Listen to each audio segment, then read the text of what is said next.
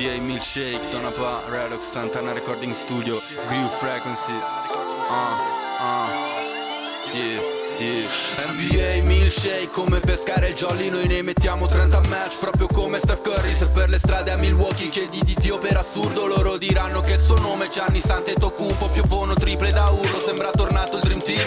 USA MVP un oro al collo KD Sembrava fosse Space Jam ma era la Summer League LeBron come Bill Russell e Wilt You gonna milkshake, milkshake, ah uh. You gonna milkshake, milkshake, ah uh. You gonna milkshake Come Doncic coi Mavericks Gonna milkshake come Arden che non può fare miracoli NBA milkshake, ok Bentornati a NBA Milkshake, il podcast sul basket più bello del mondo, con Davide Chinellato e Riccardo Pratesi. In questa puntata Player of the Night, il caso LeBron James contro Isaiah Stewart. E poi hot and cold delle squadre calde e fredde della settimana. Phoenix Suns e Atlanta Hawks che volano, Denver Nuggets che cominciano a precipitare. E poi one on one, io e Riccardo non siamo d'accordo su un tema. Gli Houston Rockets 2021-22 saranno la peggior squadra NBA di sempre? Questo è NBA Milkshake.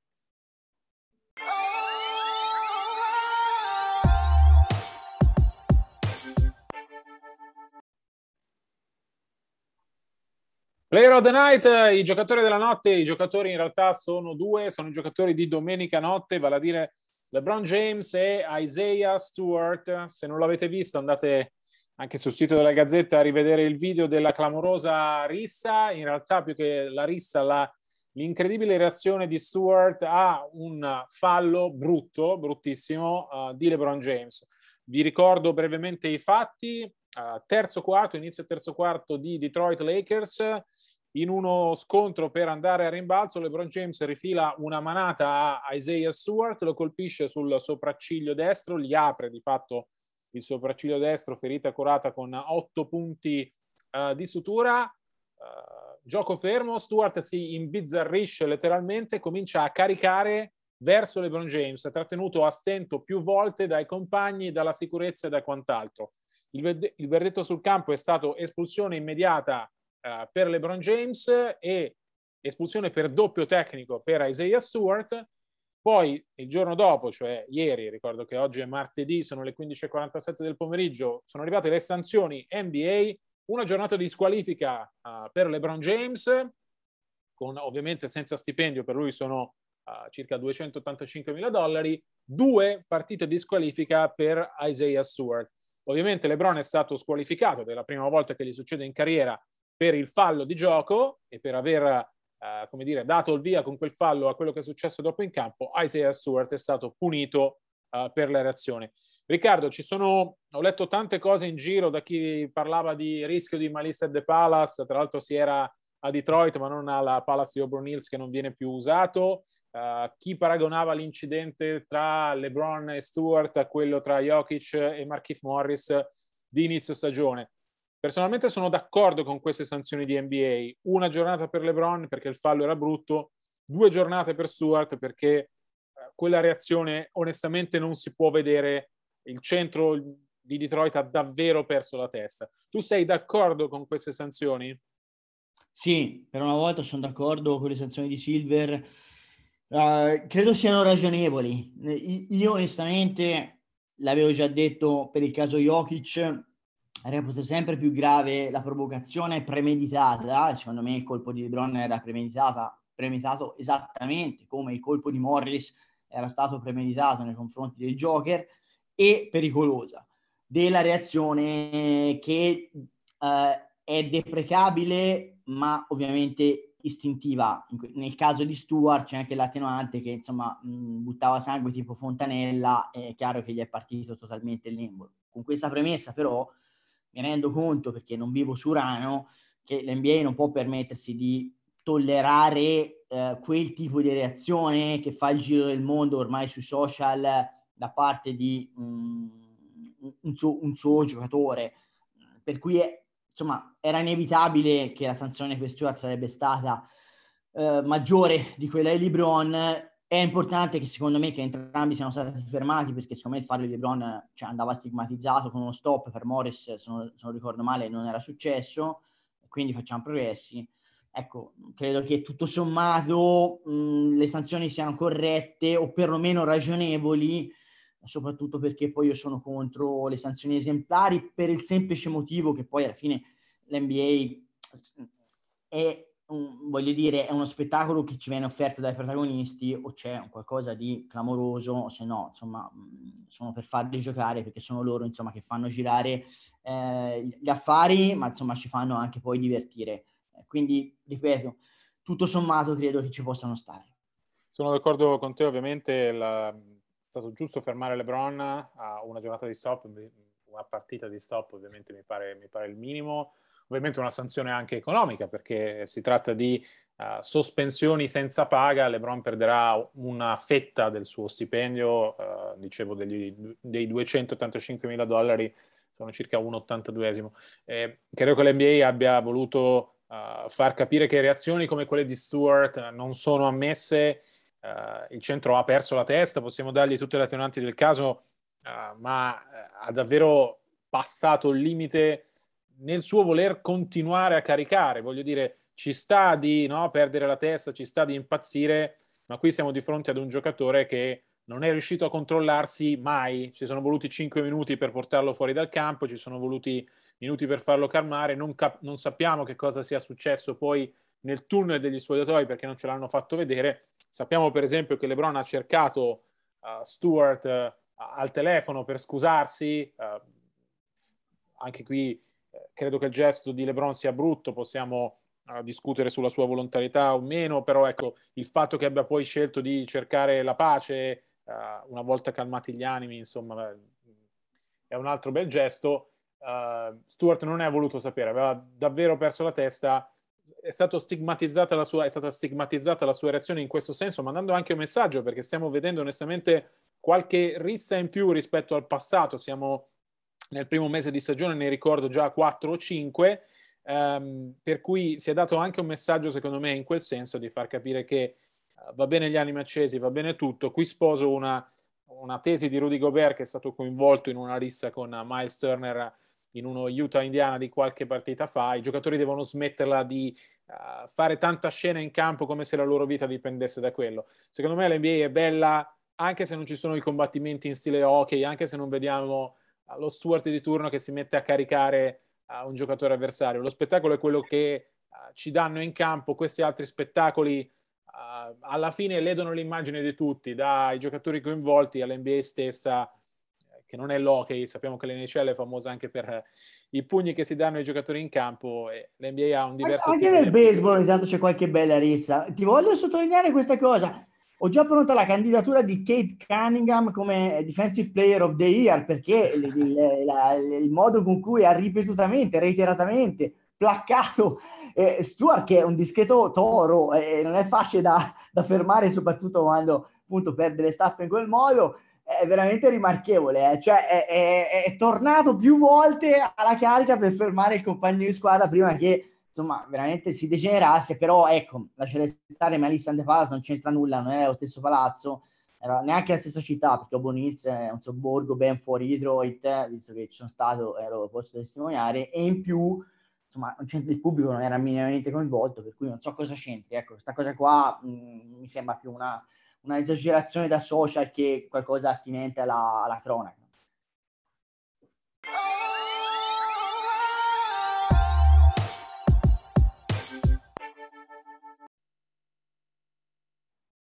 Hot and cold, le squadre calde e fredde della settimana. Cominciamo dalla squadra più calda in NBA, vale a dire i Phoenix Suns. 13 vittorie di fila, Riccardo, dopo il successo con San Antonio. Seconda miglior serie vincente nella storia della franchigia. Sulla prima, datata gennaio 2007, c'è lo zampino ovviamente di Mike D'Antoni e di Steve Nash. Siamo a quei livelli, no? per, per quanto riguarda la storia di Phoenix. Siamo ad una squadra che sta costruendo qualcosa di storico a livello della propria franchigia. Lo ha già fatto uh, lo scorso anno tornando alle finals. Personalmente vedo dei Suns anche meglio di quelli che mi avevano entusiasmato nei playoff dell'anno scorso. Ovviamente è presto, siamo a metà, uh, quasi fine novembre, non uh, a, a maggio o a giugno, però ecco, se il buongiorno si vede dal mattino, i Suns sono indirizzati verso una stagione importante di nuovo, no Riccardo? Eh, è un po' la riprova, adesso sta tornando dopo il grande esploit, molto a sorpresa della scorsa stagione e mm, io credo che insomma, il loro futuro dipenda moltissimo dalle condizioni di CP3, ecco, se riescono a portare Paul in una condizione fisica adeguata ai playoff, eh, allora insomma in un Ovest specialmente che secondo me è molto meno forte rispetto al passato. Ed è una notizia perché storicamente l'Ovest è sempre stato molto più forte dell'Est, quest'anno secondo me non è sia al top che in assoluto per profondità non è uh, ancora su quei livelli, un po' per l'infortunio, un po' perché alcune squadre non hanno carburato, un po' perché insomma ci sono delle franchigie un po' in, dis- in discesa.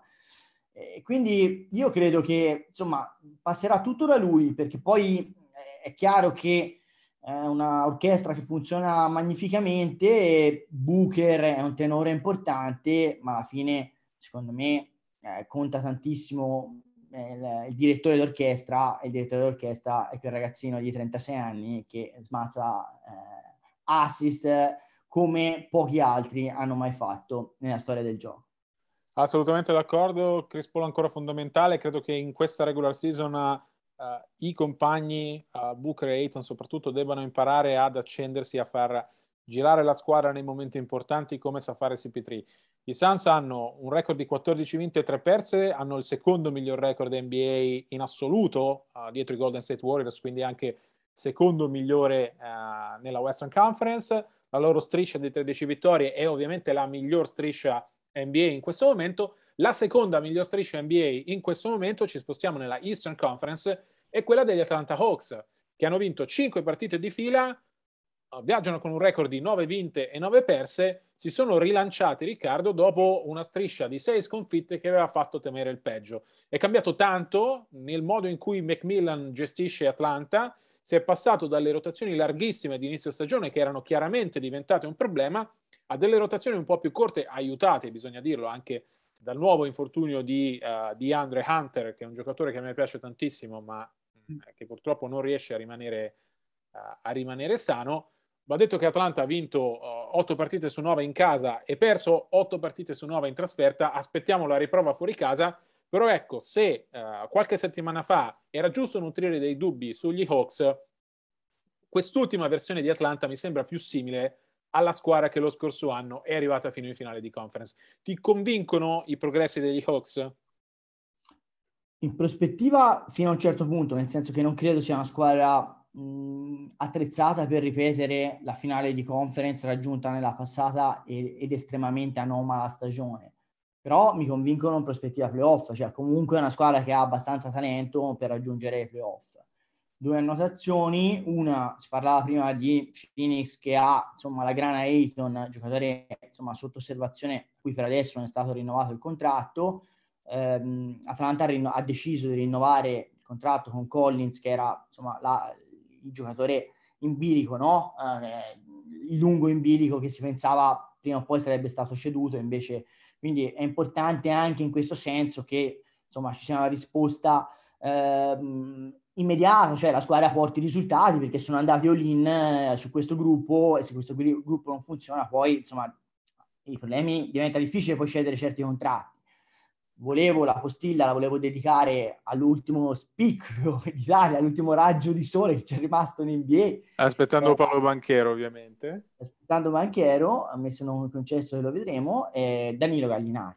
Eh, insomma, inizio di stagione era stato ostentato sia in assoluto come prestazioni, sia soprattutto principalmente proprio come minutaggio. Cioè, insomma, aveva giocato poco e neanche particolarmente bene, ma quello che faceva impressione è che una squadra così in difficoltà, insomma, che aveva bisogno di, vet- di veterani no? che insomma hanno navigato tante tempeste non trovasse spazio. Uh, adesso il, il, minutaggio è aumentato, i risultati uh, sono migliorati, sia suoi che di squadra. Questo è un bel segnale.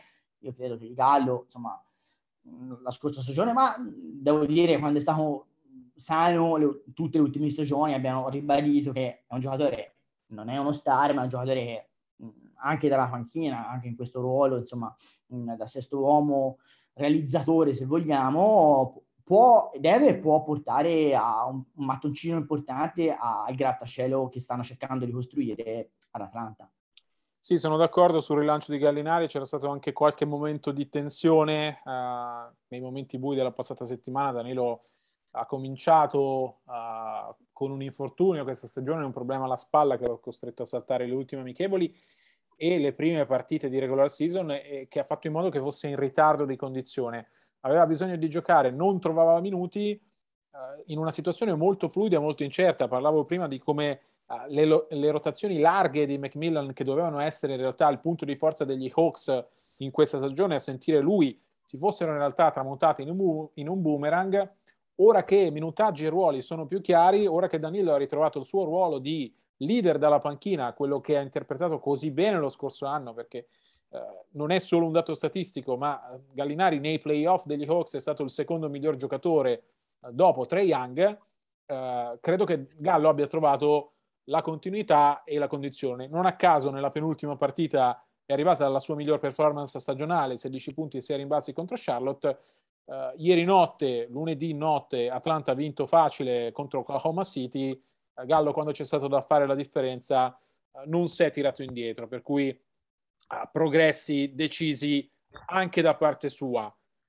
Hot and cold, restiamo con una ex squadra di Danilo Gallinari, la squadra cold della settimana, i Denver Nuggets. Perdono da quattro partite consecutive, hanno il dubbio Nicola Jokic che ha un problema al polso destro, è stato fuori nelle ultime due gare, viene valutato di partita in partita, i Suns tornano uh, sul parquet questa notte, vi ricordo che stiamo registrando di martedì a Portland, però ecco la situazione infortuni a Denver, ed è questo che preoccupa Riccardo, sta diventando preoccupante, c'è già Jamal Murray fuori che ha promesso un ritorno in tempi brevi, le sue ultime dichiarazioni sono state uh, non riesco ancora a giocare a basket ma so decisamente meglio, per cui i tempi sono uh, ancora lunghi anche se si va nella giusta direzione, però si è fermato Michael Porter Jr. che proprio in assenza uh, di Jamal Murray doveva essere il secondo violino dei Nuggets. Comincia a diventare un problema, no?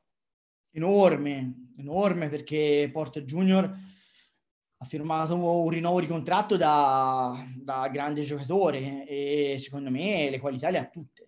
Il problema è che quella schiena è un disastro che lo perseguita, è un flagello che lo perseguita sin dai tempi del college, dove ricordiamolo è stato operato due volte e quindi parliamoci chiaro, almeno la prima operazione è stata sbagliata, non esiste un ragazzo di 18 anni e debba essere operato due volte la schiena, cioè hanno cannato uh, diciamo sulla salute del giocatore, ovviamente non è che l'abbiano fatto apposta, ma rischi di rovinare una carriera di un giocatore che ha un talento secondo me stellare, però guarda, si, aveva giocato malissimo all'inizio stagione e ci interrogavamo, perlomeno io mi interrogavo su come mai stesse giocando male. Io l'ho preso anche al, fanta, al Fantabasket per dirti quanto ci credevo e lo vedevo giocare, vabbè, ho detto, cioè, sta giocando in maniera indegna. Chiaro che poi è venuto fuori che, insomma, il problema alla schiena è un problema che lo terrà fuori per il momento a tempo indeterminato, non c'è una prognosi e soprattutto essendo insomma il suo tallone d'Achille quella schiena là e avendo investito così tanto su di lui è giusto che insomma si premurino di non gettarlo allo sbaraglio, però a questo punto il Joker è chiamato, insomma, a fare i bambini con i baffi. Ecco, Porter, ragazzi, nel suo draft è andato a fine lotteria, l'ha scelto Denver perché c'erano quelle incognite fisiche, altrimenti sarebbe andato top 3 con le prime tre scelte, una delle prime tre scelte. Esatto. Per cui, cioè, sorprende sino a un certo punto ci siano questi problemi, è anche vero che nella scorsa stagione era sembrato relativamente integro e non a caso aveva ottenuto il rinnovo del contratto. Esatto, Porter ha saltato le ultime otto partite, i Nuggets all'inizio non ne avevano risentito, ne hanno vinte quattro di fila, tra l'altro tenendo sempre gli avversari sotto i 100 punti, adesso perdono da quattro partite di fila, hanno sempre concesso più di 100 punti, tra l'altro hanno perso anche in casa con, con i resti di Philadelphia, sappiamo no, che i Sixers stanno giocando quasi senza nessuno, è rimasto solo Jokic fondamentalmente a Coach Malone. Uh, questa squadra avrebbe potenziale per essere una delle migliori della, della, Western Conference, ma è chiaro che se gli togli il suo secondo miglior giocatore, se gli togli il suo terzo miglior giocatore, anche Will Barton, che è un uomo importante all'interno dello spogliatoio, ha avuto dei problemi, uh, beh, i problemi cominciano ad essere importanti. Jokic stava giocando in modo strepitoso, no? parlavamo in una delle ultime puntate, Riccardo, uh, delle nostre classifiche MVP e tu l'avevi giustamente molto in alto subito dietro uh, Steph Curry, ecco c'è bisogno che Jokic sia a quel livello per tenere in alto Denver. Tra l'altro stavo guardando il calendario dei Nuggets, nelle prossime 24 partite ne giocano solo 7 in casa. Tutti questi viaggi ovviamente non aiutano, c'è un enorme road trip che comincia uh, per loro subito dopo il giorno del ringraziamento, sono 7 partite consecutive uh, in trasferta, ci sono tutti gli avversari principali, cioè addirittura la, la, prossima partita in casa dei Nuggets è contro i Bucks che sono tornati a completi ad assomigliare alla squadra che ha vinto il titolo. Uh, per cui è davvero un momento difficile per Denver. Se ne esce aggrappandosi a Jokic, no? È l'unica certezza che Malone può avere. Per forza, non ci sono alternative. Bisogna che, come dicevi tu, Barton, eh, che i due Green, che Gordon, in caso di supporto, dia una mano, che la panchina produca qualcosa e che la cavalleria, che sia sotto forma del rientro di Morrey, comunque non prima del 2022, o in un, rie- recupero, insomma, eh, di Porter in tempi ragionevoli, eh, dia una mano, però eh, la carretta dovrà tirare il serbo che tra le mille eh, qualità ha dimostrato di avere anche una straordinaria continuità fisica. Insomma, gli altri grandi lunghi ci sono in questo momento in giro della Lega non parlo di Antetokounmpo perché Antetokounmpo è un lungo, insomma, che resta sui generis come gioco, secondo me, però gli altri due, Embiid e Davis, sono giocatori fantastici, ma sono spesso rotti, ecco, mh, mm, molto fragili. Jokic non avrà il fisico da, voglio dire, da effetti speciali di Embiid o di Davis, ma in campo c'è sempre e questa è una dote non da poco in, in una lega NBA che fa della continuità, insomma, si giocano i due giorni, una componente essenziale, specialmente ovviamente in stagione regolare, ma poi anche a playoff perché giochi, insomma, devi arrivarci in condizioni decenti dal punto di vista fisico e atletico in generale. Comunque Riccardo, lungi da me difendere Jokic, però ecco, il fisicone da dopo lavorista mi sembra che nelle ultime due stagioni almeno l'abbia un po' perso e credo che i risultati in campo uh, si, siano, si, siano, decisamente visti. Ma sei sposato? Io non lo so, di solito è sposato e ha avuto, fi- ha avuto, un figlio, tra l'altro. Eh, ma di solito è il contrario, quando ti sposi, c'è cioè, pantofolaio, eh, tanta tavola, la moglie che cucina, probabilmente eh, avrà 12 chef personali, quindi la moglie fa tutto tranne cucinare e, probabilmente va bene così. Ecco, non è un comune mortale, non va proiettata quella che sarebbe la realtà di uno di noi a Jokic, però è curioso che insomma si è messo al regime alimentare da quando si è sposato, ha messo su famiglia.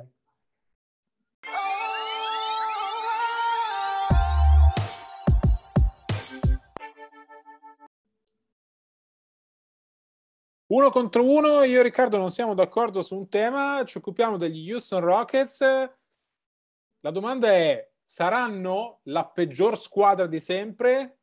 Prima di passare la palla a Riccardo, i numeri degli Houston Rockets di questo 2021-22 viaggiano con un record di una vinta e 16 perse, hanno aperto una striscia negativa di 15 sconfitte consecutive non hanno mai vinto in trasferta, se proprio vogliamo poi dirla tutta, in questo momento hanno una percentuale di vittorie dello eh, 0,59%, se finisse così sarebbero la peggior squadra NBA. Uh, I numeri dicono che la peggior squadra NBA della storia, guardando la percentuale di vittorie, sono i Charlotte Bobcats della stagione 2011-12, quella del lockdown, vinsero solo 7 partite su 66 percentuale dell'1,06%. Sulle 82 partite, i Philadelphia 76ers del 72-73, 9 vinte e 73 perse, percentuale di vittorie dell'1,1%. Riccardo, tu sostieni che i Rockets di quest'anno saranno la peggior squadra NBA della storia, quindi eh, peggio dei Sixers eh, delle 9 vittorie, o forse anche peggio de, di Charlotte delle 7 vittorie su 66 partite. Perché sei così pessimista, anche se è difficile essere ottimisti, vi dico già, io non dico che Houston non sarà la peggior squadra della storia, ma sicuramente la peggior squadra di questa stagione. Perché sei così pessimista nei confronti di questi Houston Rockets? Perché è tutto sbagliato, è tutto da rifare. Siamo al disfattismo totale.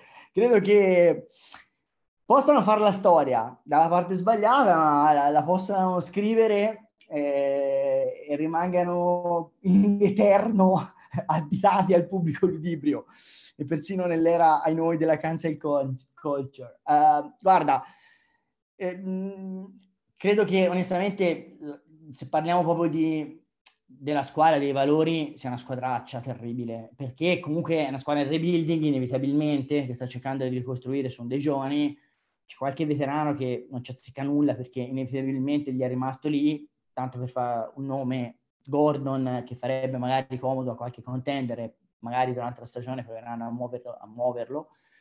Eh, eh, lo stesso Tice non c'entra nulla. È chiaro che i due migliori giocatori sono Wood e Green, che sono giocatori, cioè, dal punto di vista caratteriale, sono delle mine innescate, per cui per cui diciamo, se aspettiamo anche solo un minimo di leadership o di orgoglio, di com- ricompattare quello spogliatoio, la vedo durissima. C'è un allenatore, Silas, che poveraccio, cioè da quando è stato messo su quella panchina, cioè si è trovato di fronte la, la, la, la prospettiva di dover scalare un Everest a mani nude, cioè è persino ingeneroso giudicarlo, però è un allenatore senza esperienza, senza uno straccio di credibilità perché non ha mai vinto nulla, ma non ha mai vinto partite, questo qui non vince mai e, e, di conseguenza diventa anche difficile. C'è, c'è, una dirigenza rinnovata, nuova proprietà, nuovi dirigenti che hanno tu, tutto da provare dopo l'era insomma, di James Harden eh, in Texas che non ha portato titoli ma ha portato tantissime vittorie parziali.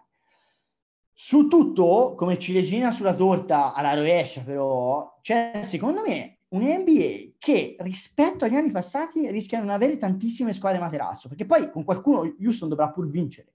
Allora, io dico che arrivare a 9 è un pochino dura, perché allora, a Ovest ti dico subito, um, secondo me i Kings che hanno appena cambiato allenatore sono destinati comunque a, a provare a giocarsi, altrimenti tenevano Walton.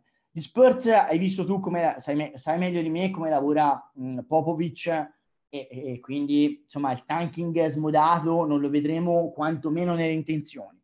New Orleans ritroverà Zion Williamson e almeno in quel periodo cercherà di dimostrare che insomma, questo gruppo con lui in gran merita un minimo di fiducia. I Thunder, a forza di accumulare asset qualche giocatore buono, in un modo o nell'altro hanno messo assieme. Insomma, a Ovest io non vedo squadre che regalino partite dall'oggi al domani. Se vai a Est, l'Est secondo me è, è, il migliore negli ultimi anni. Era un po' che non si vedeva un Est così. Io vedo come squadracce veramente che possono perdere con Justo, vedo, vedo solo Orlando, mh, mm, che è 4-14 in questo momento, è una squadra improponibile. La stessa Detroit con Kate Cunningham, insomma, prima scelta assoluta, giocatore cioè, vincente che mh, mm, non si mette lì solo a esibire i numeri, secondo me mh, mm, è una squadra che le sue partite alla fine le porterà a casa. Gli altri, eh, se guardi la classifica, Indiana è una squadra con più due di parziale come tra punti fa- segnati e punti subiti, è una squadra che secondo me è da playoff. Toronto è una buona squadra. Record, sì. sì. molto meglio del record. Toronto è una buona squadra e, e, e, Atlanta, che in questo momento sarebbe fuori al play-in, è la squadra che l'anno scorso ha fatto la, la finale di conference e comunque è 9-9. Cioè trovo eh, difficile, mentre in passato con tante squadre che tancavano, bene o male, qualcuna, qualche partita anche solo per calcolo di probabilità la vincevi per inerzia insomma, quest'anno, cioè, secondo me Houston deve andare a, a vincere, insomma, a, a, meritarsi perlomeno qualcosa per vincerle e non è detto che abbia gli strumenti e i mezzi per farlo. Allora, provo a difendere l'indifendibile, nel senso, vi ripeto, la premessa è che uh, questa versione degli Houston Rockets sia sicuramente la peggior squadra NBA di questa stagione. Provo a difendere e a cercare di fare in modo che non siano la peggior squadra della storia. Devono arrivare a nove vittorie, ne hanno vinta una, la prima cosa da fare ovviamente è uh, chiudere questa striscia vincente, tra l'altro la peggior striscia, per, striscia perdente ovviamente, la peggior striscia perdente della storia NBA nella stessa stagione ed è tenuta dai Cavs 2010-2011 e dai Philadelphia 76ers 2013-2014, entrambe persero 26 partite consecutive. Ecco, credo che il primo risultato per Houston sarebbe già evitare di arrivare a 26 sconfitte consecutive. Come dici tu, faccio fatica a vedere dove possono arrivare le vittorie, però credo che a 9 possano arrivare. Tra l'altro Houston ha una situazione strana che è quella di John Wall, che è separato in casa alla Ben Simmons, con la differenza però che c'è l'accordo tra le parti di non farlo giocare. Eh, qualche tifoso Rockets ha sognato di rivederlo presto in campo perché uh, Wall si è allenato in modo particolare nelle, eh, nel prepartita contro Boston. Uh, in realtà Wall non giocherà con, uh, con Houston in questa stagione, aspetta di essere ceduto.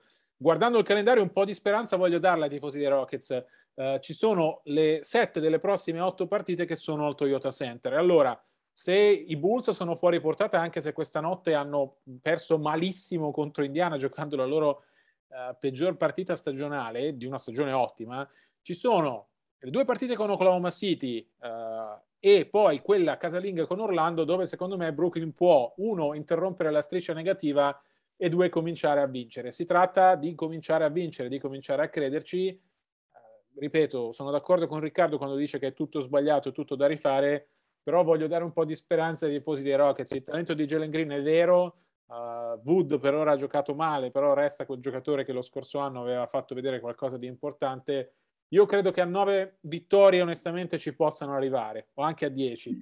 Senti, la speranza può essere banchero per loro, di, di, prospettive vere, cioè se va numero uno eh, lo vedi come uomo franchigia Houston? Eh, per forza, tra l'altro Paolo ha un talento, ha un talento eccezionale, no? tu lo, lo, segui da vicino visto che gioca per Duke, che è la, la scuola per cui fa il tifo.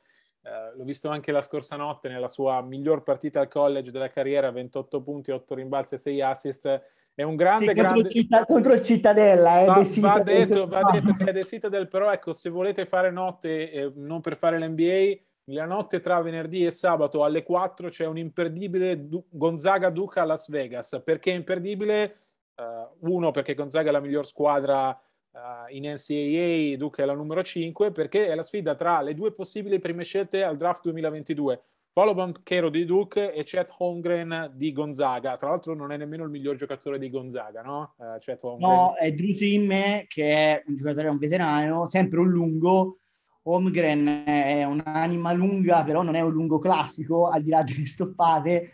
Un giocatore che ha anche, insomma, un gioco perimetrale eh, bianco, work in progress clamoroso perché magro, sì, Banchero mi sembra più pronto da quel punto di vista sì, sì.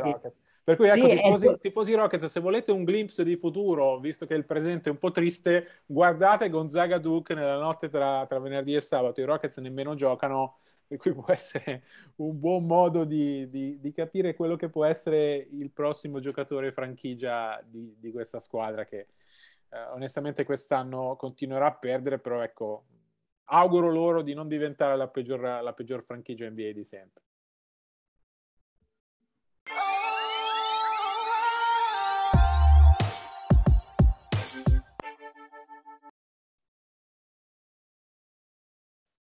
Si chiude qui la puntata numero 6 della quarta stagione di NBA Milkshake. Noi vi ricordiamo che per tutte le informazioni 24/7 ci trovate come sempre sui nostri account, in particolare insomma su Twitter, at di Chinellato, at rprat75. E vi ricordo che le musiche sono una coproduzione tra Donna Ba e Groove Frequency. E vi do appuntamento, come sempre, a martedì prossimo. A presto e buona NBA!